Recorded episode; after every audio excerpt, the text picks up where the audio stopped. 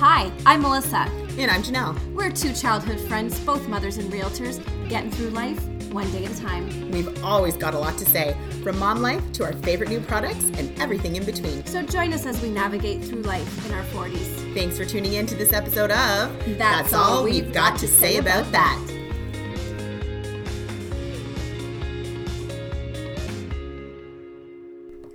So I'm just sitting here with Janelle today, and she's mentioned to me that she's going on a date night. A free date night. A free date night. So Janelle, tell them. I'm sorry, Janelle has got horseshoes up her ass because the amount of I really don't. the no, you really do. The amount of free things that this girl gets is crazy. The only thing I ever get that's free is a bloody smile, which I do appreciate when people smile at me. Today somebody flipped me the bird, Oh. but I do appreciate when people smile. So that's really all I ever get that's free. Janelle, tell us about all this free stuff well, that you're getting. so okay, I don't. You listen. I have to fight for some of the free stuff that I get. So you know, I've got to put work into it. But this one just fell into my lap. It was very exciting. Last week, I was looking through my emails, and um, I got an email from the uh, the territory manager at Landmark uh, Cinemas here in Whitby, and I guess they've set up a special event, and they've invited select people to watch an advanced screening of the new Brad Pitt movie Ad Astra.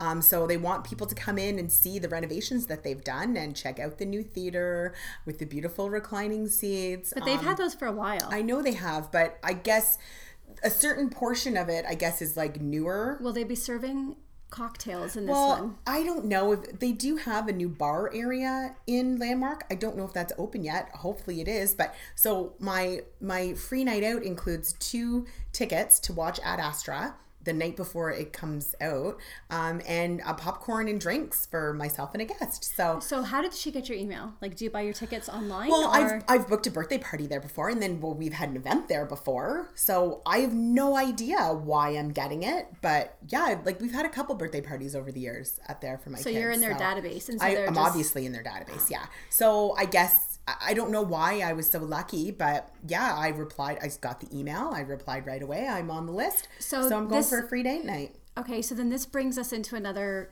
I guess it could be another segment, but date night. Like, Yeah. how many people actually go on date nights? Well, so well, see, we're we're luckier now that our Sorry, kids are Janelle older. and her husband are high school sweethearts. I knew them both in high school. I get. We're not And quite I'm sorry, high they are still. No, you but- are, and they're actually really raunchy. Oh, I know. We're not really. Roger. Yes, we they just are. we love you. We're still They love- very much they- in love. Very They much in love love each other. We do. I love my husband. I, like, you know what? My husband and I show love in different ways, and it does not include date night.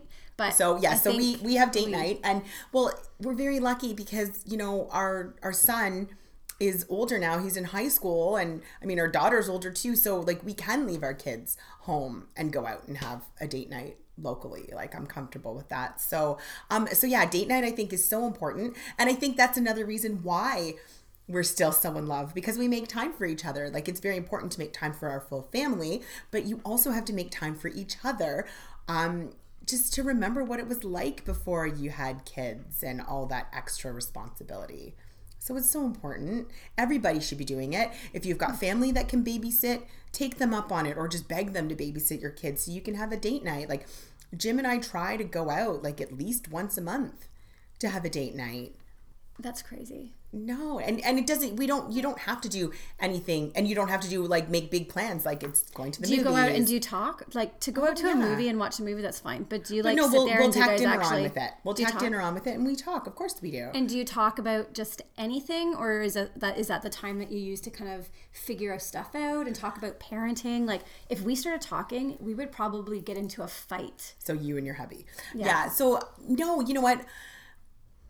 We have a very like easygoing relationship, and I don't. My husband and I get along better when we don't talk. No, I'm kidding. I love you. I love you, Kim. I'm just And kidding. you know what? I don't know if part of it is because Jim and I did so much growing up together that you know um, we we yeah we grew up together. Like we got together when we were seventeen, and that's now great. yeah. Well, good for you. so our conversation yeah we talk about you know you know work we talk about kids we talk about like you know friends we talk about plans that we have um, upcoming plans we talk about you know things that need to get accomplished around the house whatever really like the conversation just flows really naturally um, Okay, this is my goal for October. Melissa's goal for October is to plan a date night. you and, And then I will report back on it. yeah you really should